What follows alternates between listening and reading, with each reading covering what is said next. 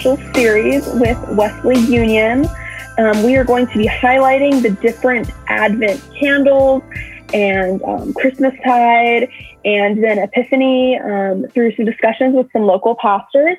Um, I'm Sarah Taylor. For those of you who don't know me, I am the ministry associate for Studio Wesley, and so I'm often behind the scenes, making a lot of sure a lot of our content um, gets out and is produced and all that jazz. But I'm actually stepping in and interviewing people for the series.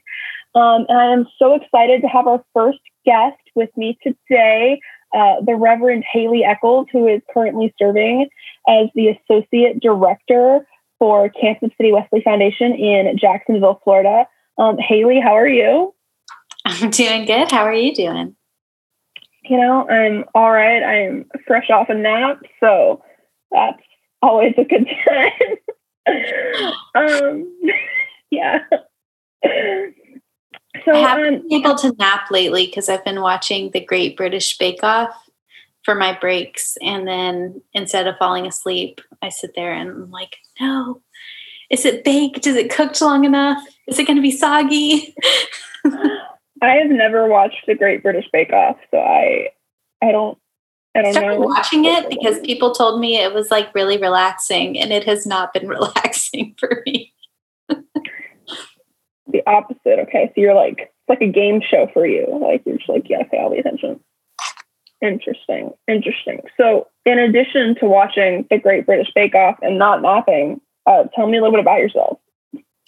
Uh, so, I am a provisional elder in the Florida United Methodist Church. I am a mom of two little boys, a uh, two and a half year old and an eight month old. And I don't have any interesting hobbies. I would argue that that's not true. Um, I, mean, I know you outside of this, and like I just like drew a complete blank. I'm like, you know, it's like that anxiety you get when you're in a class and y'all have to go around and say a fun fact, and immediately you're like, I can't think of a single fun fact. That's I get that. I mean, uh, so you make TikToks. I do make TikToks. You're very into uh, The Bachelor. Say uh, you like Taco Bell. That's another interesting fact. Um, Love hate relationship. say, and you read. I've been to your house. There are lots of books there. There are, but I will say, um, and I don't know if other people are experiencing this with um, like COVID anxiety has taken a lot of my ability to read. Um, I've listened to a few audiobooks, but I've really struggled to focus on like a print book lately. It's been tough. Mm. I like reading. I totally relate to that. One of my other jobs has been indexing this book, and reading the book has been the hardest thing. Like, I just like, I don't have the capacity to read things, particularly because it's a book about like social class and like politics. And so it's just yeah, been a whole thing. So relatable. Um, all right. Well, thank you for sharing about your your life and that. Um, but we are here to talk about Advent. That is the thing of the hour of the season, this liturgical season. So, uh, why does Advent and the liturgical season like? Why do they matter? Why are they important? So I have two answers for this. Um, the answer I learned in seminary and the answer according to me. So, um, seminary answer, um, or the thing that that stuck with me from seminary is that so the the whole Bible story is really important to our faith, and not just Advent, but the whole like Christian calendar allows us to walk through that whole story in the course of a year. It helps us to keep those rhythms in mind of God in those moments of creation and consider where God is now. Um, and it does specifically center around the story of Jesus, where Advent is the kind of waiting for Jesus. Um, and then we have uh, Epiphany. We have um, this season up until Lent, where we usually go through a lot of Jesus like ministry and teachings. Um, and then after Easter, uh, Easter tide, then we start talking about where the church is in that. And so Advent is actually the beginning of our Christian year and the opportunity to um, remember the the beginning of the story that uh, for a lot of Christians, um, we can rush straight to Matthew and miss the larger story of um, God's creation and pursuit of us that makes um, Christmas and God's presence so important. Um, the answer, according to me, kind of goes to the fact that I was raised in a tradition that didn't recognize the Christian calendar. And there's a reason for that. Um, uh, churches that tend to not emphasize a uh, liturgical calendar, a Christian calendar, often uh, do so because they really hold Easter as the most important, the most sacred, and every Sunday should be a celebration of Easter. Even Christmas morning is a mini Easter for us to be able to celebrate Jesus' resurrection. And I 100% agree um, that the, the resurrection is the, the hope of the gospel. But um, that hope, which we'll talk about a little bit more, uh, builds when we know why we need it. And I think the Christian calendar helps us to stay steeped in not just the high highs of our faith, whether that is in history, like or in the biblical story, as well as personally, um, but also helps us to see God in um, the lows as well and uh, suffering and loneliness and difficulties. So. Mm. I liked your you pointing out that Advent is like the new year for the Christian liturgical like calendar because I think we're all a little ready for 2020 to be over. so like the idea that it gets to be over a little bit sooner because Advent is the start. Um, and Advent starts a month ahead of our actual new year. Um, well, not the the actual new year as recognized by the main calendar. I'll phrase it that way. Um, so I appreciate that. I also, I totally relate to growing up in a church that didn't recognize the liturgical calendar um, and lots of, yes, focus on Easter and almost, I don't know if you experienced this, a lot of focus on like Jewish holidays um, Judaism. Like that was something I experienced. I was, whenever I first showed up and like was entering into spaces that practiced uh, liturgical calendar, like things like Ash Wednesday. I showed up to Ash Wednesday and had no idea what was going on.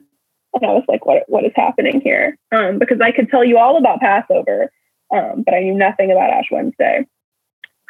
Um, and I, I since then like found there's a lot of beauty, at least for me, in like the rhythm that the liturgical calendar brings um, to our lives. I don't know if you've experienced that as well. Yeah. Well, it's it's rhythm and um, it also i think helps balance our focus it can be mm-hmm. very easy um, i don't know if this was popular in the church that you grew up in it was very popular in my church to have like a life verse or a favorite book or something that you would kind of always go to and while those things are great pinnacles uh, to go back to of like God has taught me this thing. Um, sometimes I think they can keep us from continuing to grow because they keep us where it's safe and comfortable.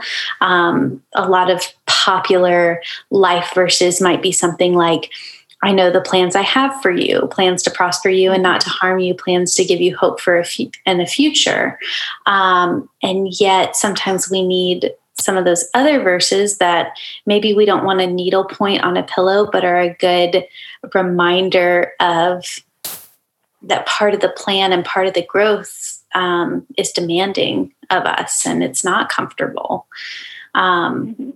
And so I think that having that kind of range um, helps us to maybe not direct um, direct God in the way we want to go, but hopefully God to direct us in the way God wants us to go.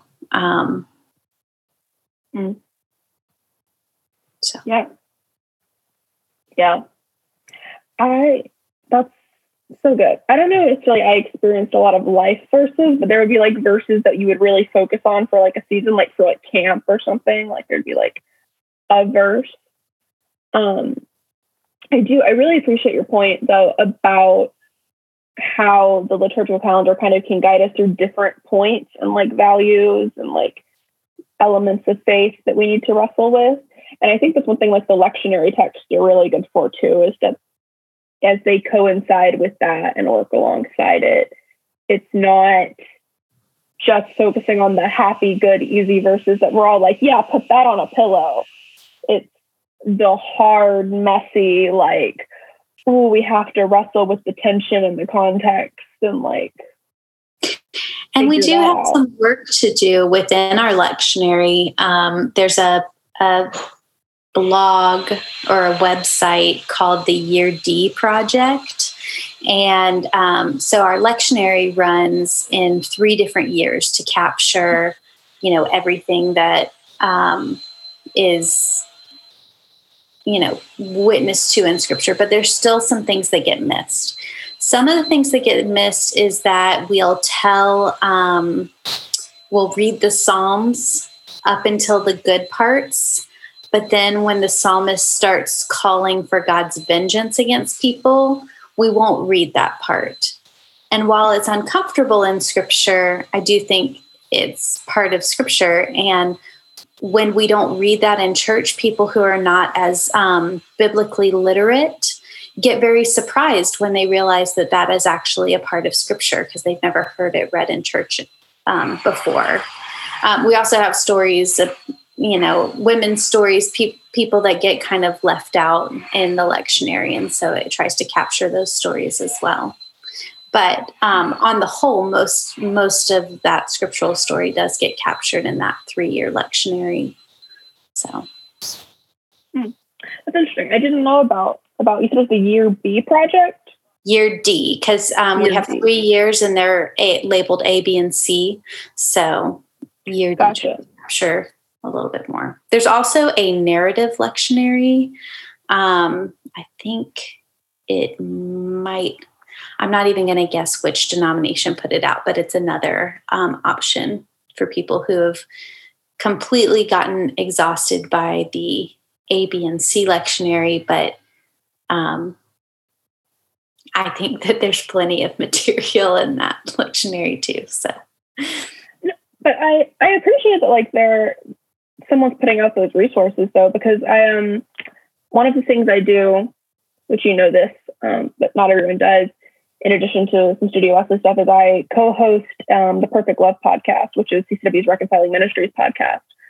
Um, and we had someone on there, um, Ian, um, and he talked about how like the minute something isn't working and is excluding people and is like not feeding people like the love of God, we have to consider how we can make space and like revamp and like redo and like um, make sure that they are being fed and cared for. Um, because we're called to do that. Like Jesus is a shepherd who takes care of his sheep and he is concerned with sheep taking care of each other. Um, and so I I really appreciate the fact that there are like different lectionary like texts being put out to try to make sure everyone is covered and all things are seen and that if you yeah. get burned out on something there's an alternative well and to to that point you know we have stories that are really hard to wrestle with in the bible and how how would it shape our faith if we had to wrestle with them every few years even ones we don't want to the uh, the the woman that gets you know cut into pieces and spread out in judges like mm-hmm. um, i do not love that her story is scripture um, i have been wrestling with it and i haven't um, quite gotten there yet but if i was forced through the lectionary to wrestle with it every so often um, who knows how that might shape me or shape my attention towards certain stories. So I know we've kind of zeroed on the lectionary a little bit here, but to talk a little more about the liturgical calendar and specifically the season of Advent, um, what does Advent mean to you? Like, what is the significance of this particular season? So, I think, um, and I didn't look this up ahead of time, but Advent specifically means waiting. Um, and we're doing two kinds of waiting. Um, we're waiting for Christmas um, because we're waiting for that point in the in the story where um, God, in the form of Jesus, shows up. But we're also waiting for Jesus' return and the future kingdom. And so the the reading through the text of waiting for Jesus' first coming um, how we wait, what we see in those stories help prepare us for um, the fact that we live in this liminal space where we're waiting for the kingdom and yet we're called to bring the kingdom. Um, but it's imperfect and we're trying to move towards that. And so for me, um, this time of waiting is supposed to be very active. The Advent season for me is a call to action of um, are you waiting? Like you're just sitting around? Um, or are you like getting the job done? And it's we're talking about this in year b where our very first uh, the hope lectionary text is the text from mark where you know uh, Jesus comes back, the sky is split apart, and it's like you never know when he's coming. You, you know, you don't want to be caught doing nothing. You know, watch, keep watch. Um, and so I say that not to uh, bring about like shame or anything of like, um, or inadequate those um, insecure or inadequate feelings of like am i doing enough? Um, but more as a reminder that the coming of the future kingdom isn't just something where we can just say um, i can't wait till jesus comes back and therefore my actions in this life don't matter.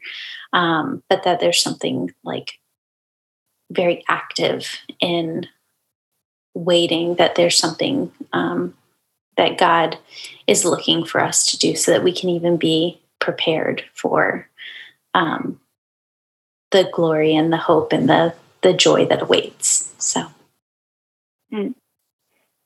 active waiting. That's a almost an oxymoron, but it makes sense in this context for sure. And that's really quite a beautiful concept. I this may be because I know you're doing another um, Advent project on Wesley's revival about um, motherhood and like um, theology and all that jazz. But active waiting almost seems a lot like nesting and like pregnancy to me in some ways that's what that that is the image for me that really took hold of like my scriptural imagination because the first year i was um, a, a, pastor through the season of advent i was also pregnant with eli. And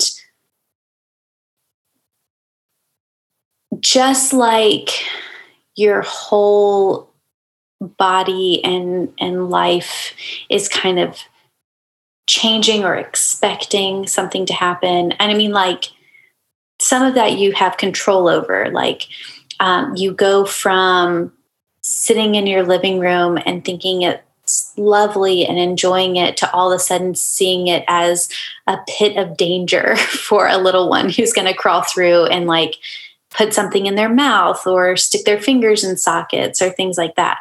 Um, but then there's also some that you don't have control over, like um, Thanksgiving in uh, 2017. Uh, it was like right around Thanksgiving. I like looked down at my legs and I had never seen um, this before, but I had what they call pitted edema, where your like um, f- like fluid kind of builds up around your ankles and they get really swollen. And you may have um, experienced it before, like if you've been like walking all day at a um, theme park or something where your circulation's not really um, good, but it's also something that can happen in pregnancy. And so you like all of a sudden don't recognize like your ankles look weird and like your body just looks different. Um, and I, I guess just thinking about the ways that like, um, like we're we're slowly becoming completely different people. Um, and there's a time where that comes to completion like at least within within this example there's a time where like you know you go from like becoming a mom to being a mom like there's a big difference when you have to like I, I used to joke around um, when people were like, "Oh, are you ready to be done being pregnant?" And I was like, "I don't know. They're so much easier to take care of on this side, you know." um, so it like that completely changes. Um, but there's also ways that your body's preparing you like the fact that you have to um, that you don't sleep well in your last trimester really is like some sort of intense like military training so that you're ready to like be up for this you know restless nights once the baby actually comes and your brain changes and anyway so that's kind of what what I feel like when I think about Advent and the type of waiting we're asked to do is, you know, maybe we don't have it a hundred percent right of how we're supposed to be um, in that like day of the Lord in the new kingdom, but we have these glimpses and we have these opportunities to put on um, that that image um, and and practice and try to be kingdom people. That's such beautiful thoughts, such beautiful imagery, such great insight as always. Um, we're going to take a little quick break and then we'll be right back with some more thoughts on Advent and specifically the Hope Candle.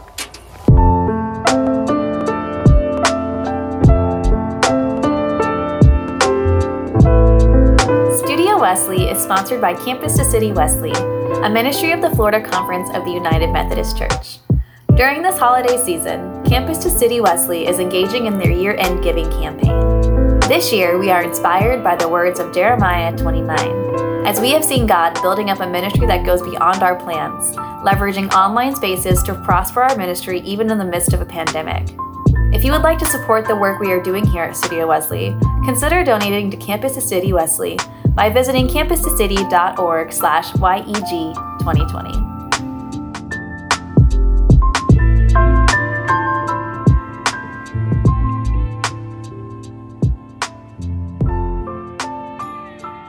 Hey, friends, we are back um, with the second half of this Advent Hope discussion with uh, Pastor Haley. Um, and I am so, so excited to hear her talk more specifically about the Hope Candle. Um, so, Haley, like, what is the story behind the reason for the Hope Candle? Why is it significant?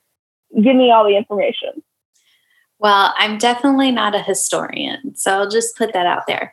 But I do find it very interesting that when I look up information about the Advent candles, different denominations and traditions do them in different orders um, at different times, but they always tend to start with hope.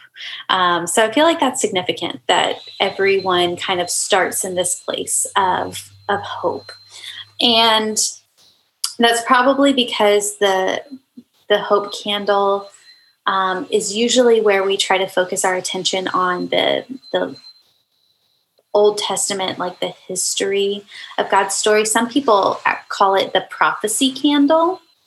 And um, it's where we consider these moments where um, the people of Israel have felt lost and abandoned and aimless and um, this reminder that in these prophecies, they've been given some news to kind of help continue the journey. Say, like,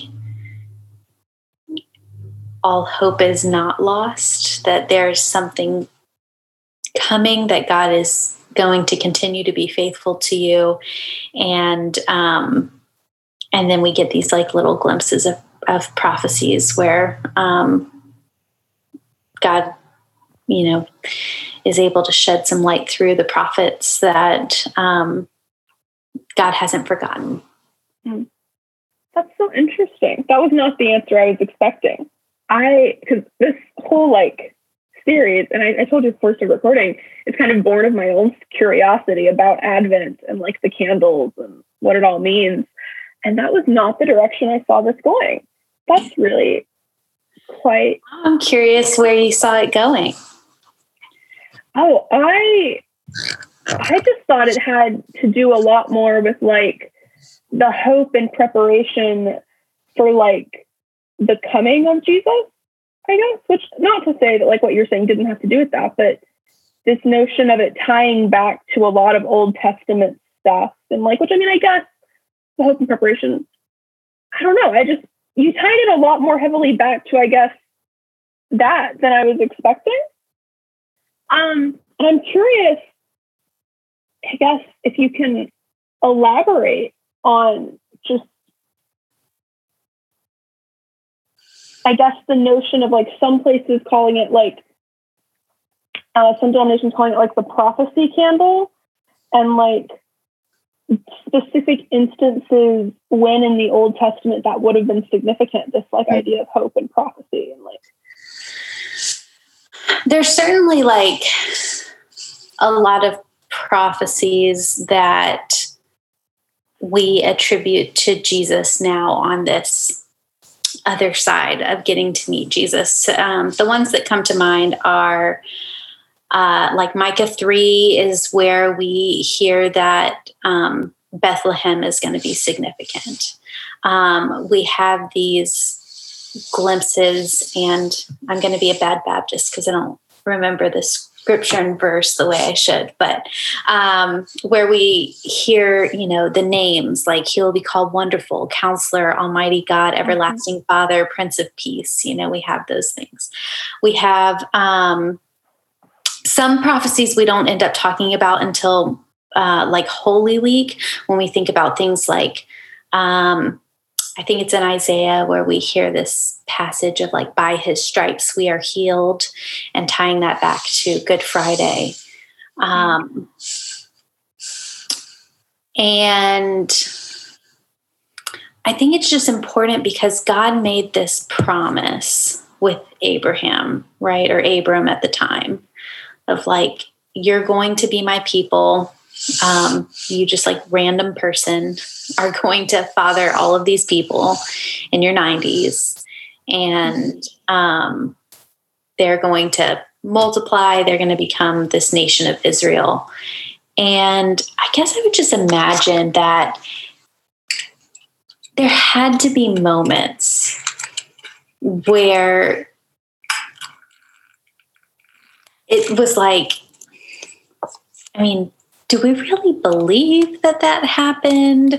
Did they like, did God really say this to him? Is this really like what's going on? Or was it just like a nice story?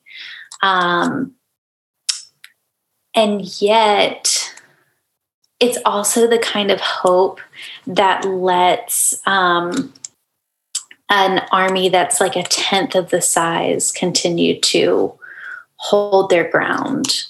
Um, to feel like God is on their side. It becomes this this um, self fulfilling prophecy in some ways when you're telling yourself like, "Oh, God is on my side," um, and then it's happening, and then it's happening mm-hmm. again and again over history. Um, and now we have this moment in Israel's history when Jesus is coming, um, when we have to go back if you're if you are a Jewish person in this like Roman occupation, um, being forced to travel for a census and being taxed heavily, like, where are you going to go back to be able to have enough hope to sustain you for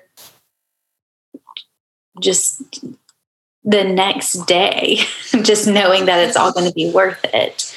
Um, and you can go back to you know the story of abraham or you can go back to the exodus or you can go back more recently to some of the prophets um, like Isaiah and know that all of these things remind us that like God has made a promise and my faith in God means that I have to believe that God will see it through.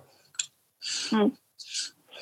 I really appreciate all of that historical situation because yeah, I definitely think my brain like sort of like Halfway was like, oh yeah, they were hoping for the savior, you know, who was going to come and like, you know, da da da da, the Messiah. But I also think a lot of my like thoughts had to do with like our hope in Jesus today and like the hope we have in salvation and like life everlasting. You know, like I think I centered it more on us looking forward and like why this candle was chosen. Um, and why hope mattered for the context of today when we were choosing the candles. But I appreciate the way you have taken the candle and shown why that theme was important back then and why it was included because of those reasons. That, well, it's definitely a looking forward and a looking back at the same time.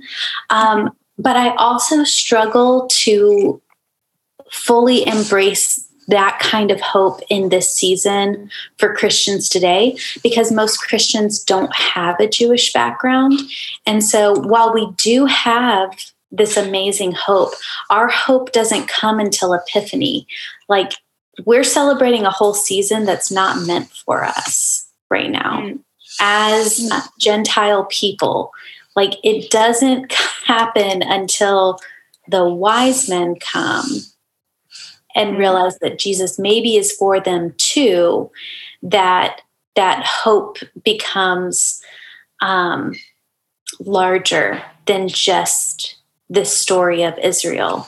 Um, and so I think in wanting to be, um, wanting to avoid the type of faith that reaches into Israel's story and appropriates it, um, I do tend to focus more on that looking back in this season so that there's more appreciation in the moments where um, I feel like I get to join. Mm. Mm. So good. So good. Gosh, I love your insights and like things like that and your sensitivity and like your awareness of different religions and like uh, just all the things. I just, you're great. um, so, and you touched on this a little bit, but like, are there specific scriptures and Bible stories that come to mind when you start thinking about this candle? I know you mentioned some of them, but like, you want to elaborate a little bit? Yeah, when I read that question in preparation, I was almost thinking more on the where do like what passages bring me hope versus the hope candle. Um, mm. And this is where like I have a really hard time picking. It's like trying to choose your favorite child, like trying to pick certain passages because there's certainly um,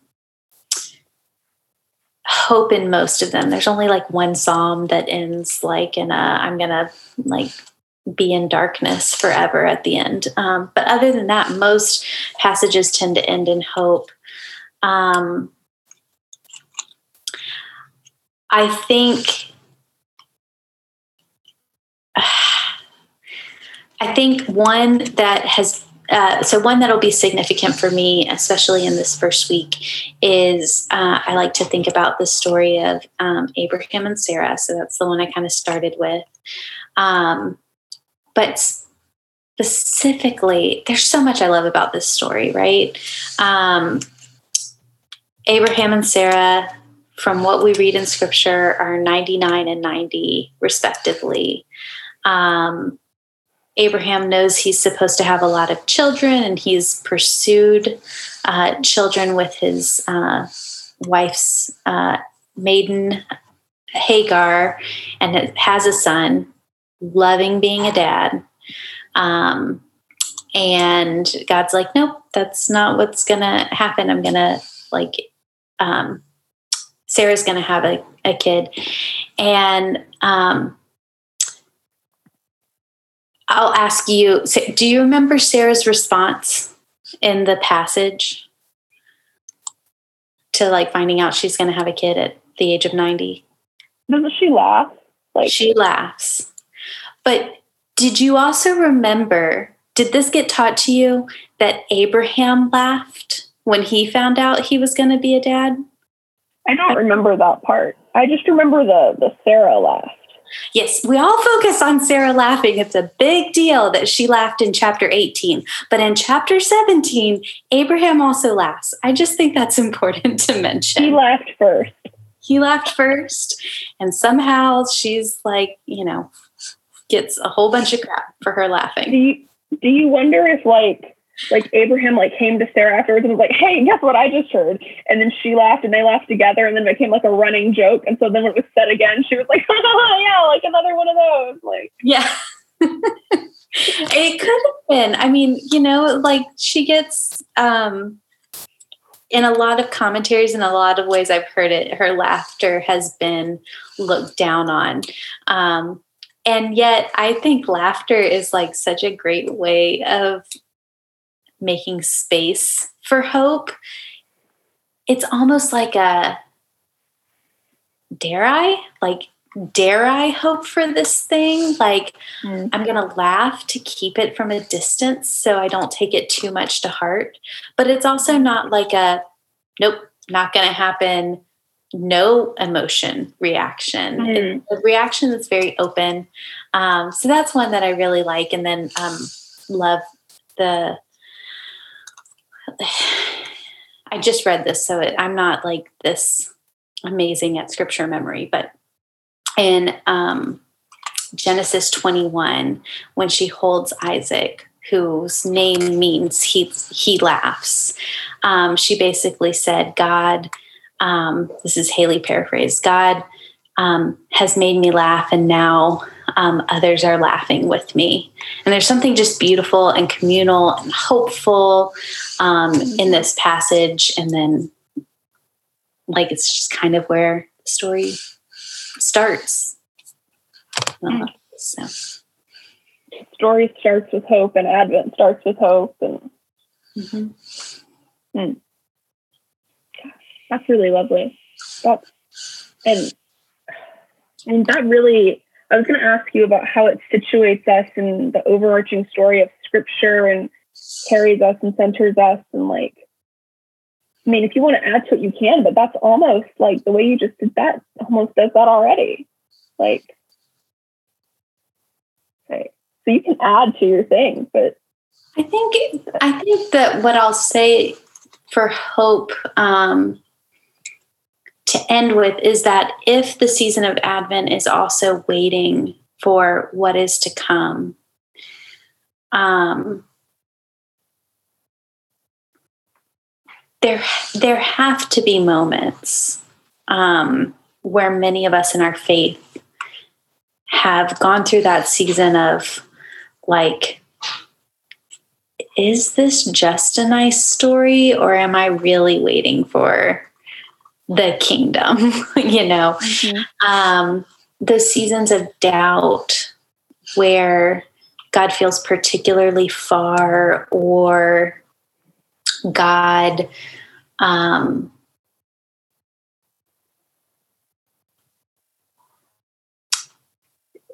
maybe is is near to us, but we are so um, distracted or burdened by what is going on in the world or in our world personally, um, that it's hard to see that. And having stories, having a season that can ground us in a moment where we think about, well, I'm having a hard time seeing God now. I'm maybe even doubting now. Mm-hmm. But if I go back in my story of faith, where have I where has God promised something? Where have I seen God come through that can give me enough hope to know that, like, God's going to keep doing that thing, that I'm not just going to be done. Um, and so when you're in the process of uh, ordained ministry, and some days it gets really hard, and you wonder, you know, would it be easier to just like apply at Target than to continue to work in ministry? There are these moments where you can vividly remember your call story or affirmation or um, just significant moments where the spirit felt present and just like for israel going back to different prophecies or different moments for us it can be these moments to go back through our story um, to give us hope to continue to know that like there have been too many of those moments for it to be a fluke that god isn't doing a thing mm-hmm. Oh, I'm so excited. I get this before like Advent actually starts. And so it's just kind of like, oh, like pre Advent. Advent. anything that's helpful, I probably stole. Give yourself some credit, Haley. oh, do you have any um, final comments you want to make about any of this and words to the church and society about the candle of hope or just Advent or things. I don't know. This is your moment to say what you want to say. Yeah, I just I wonder about what it's going to feel like um, when it does, because you know it hasn't officially started for us. Um, but to be thinking through hope in a year where there have just been moments where it has felt like there's no hope. Um, and I think it might, for me, help ground me and remind me like what is really worth hoping in. And I think in this in the terms of that being an active thing, then the reminder that maybe the things that I thought I could hope in that I probably can't are going to require some action for me to either compensate, to hold accountable, or to bring about a new hope that's not there. Well, Haley, thank you for chatting with me today about Advent and hope and all of the beautiful things. Um, thank you to everyone who's listening or watching. We hope you enjoy this and stay tuned for the next um, episode where we talk about the next candle.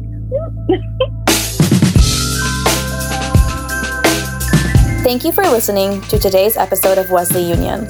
We hope you enjoyed it. We would like to extend a special thanks to today's speaker, as well as our production team Troy Argon Buchanan, Sarah Taylor, and Derek Scott III. My name is Allison Corwin, and thank you for listening to Wesley Union, a Studio Wesley offering powered by Campus to City Wesley.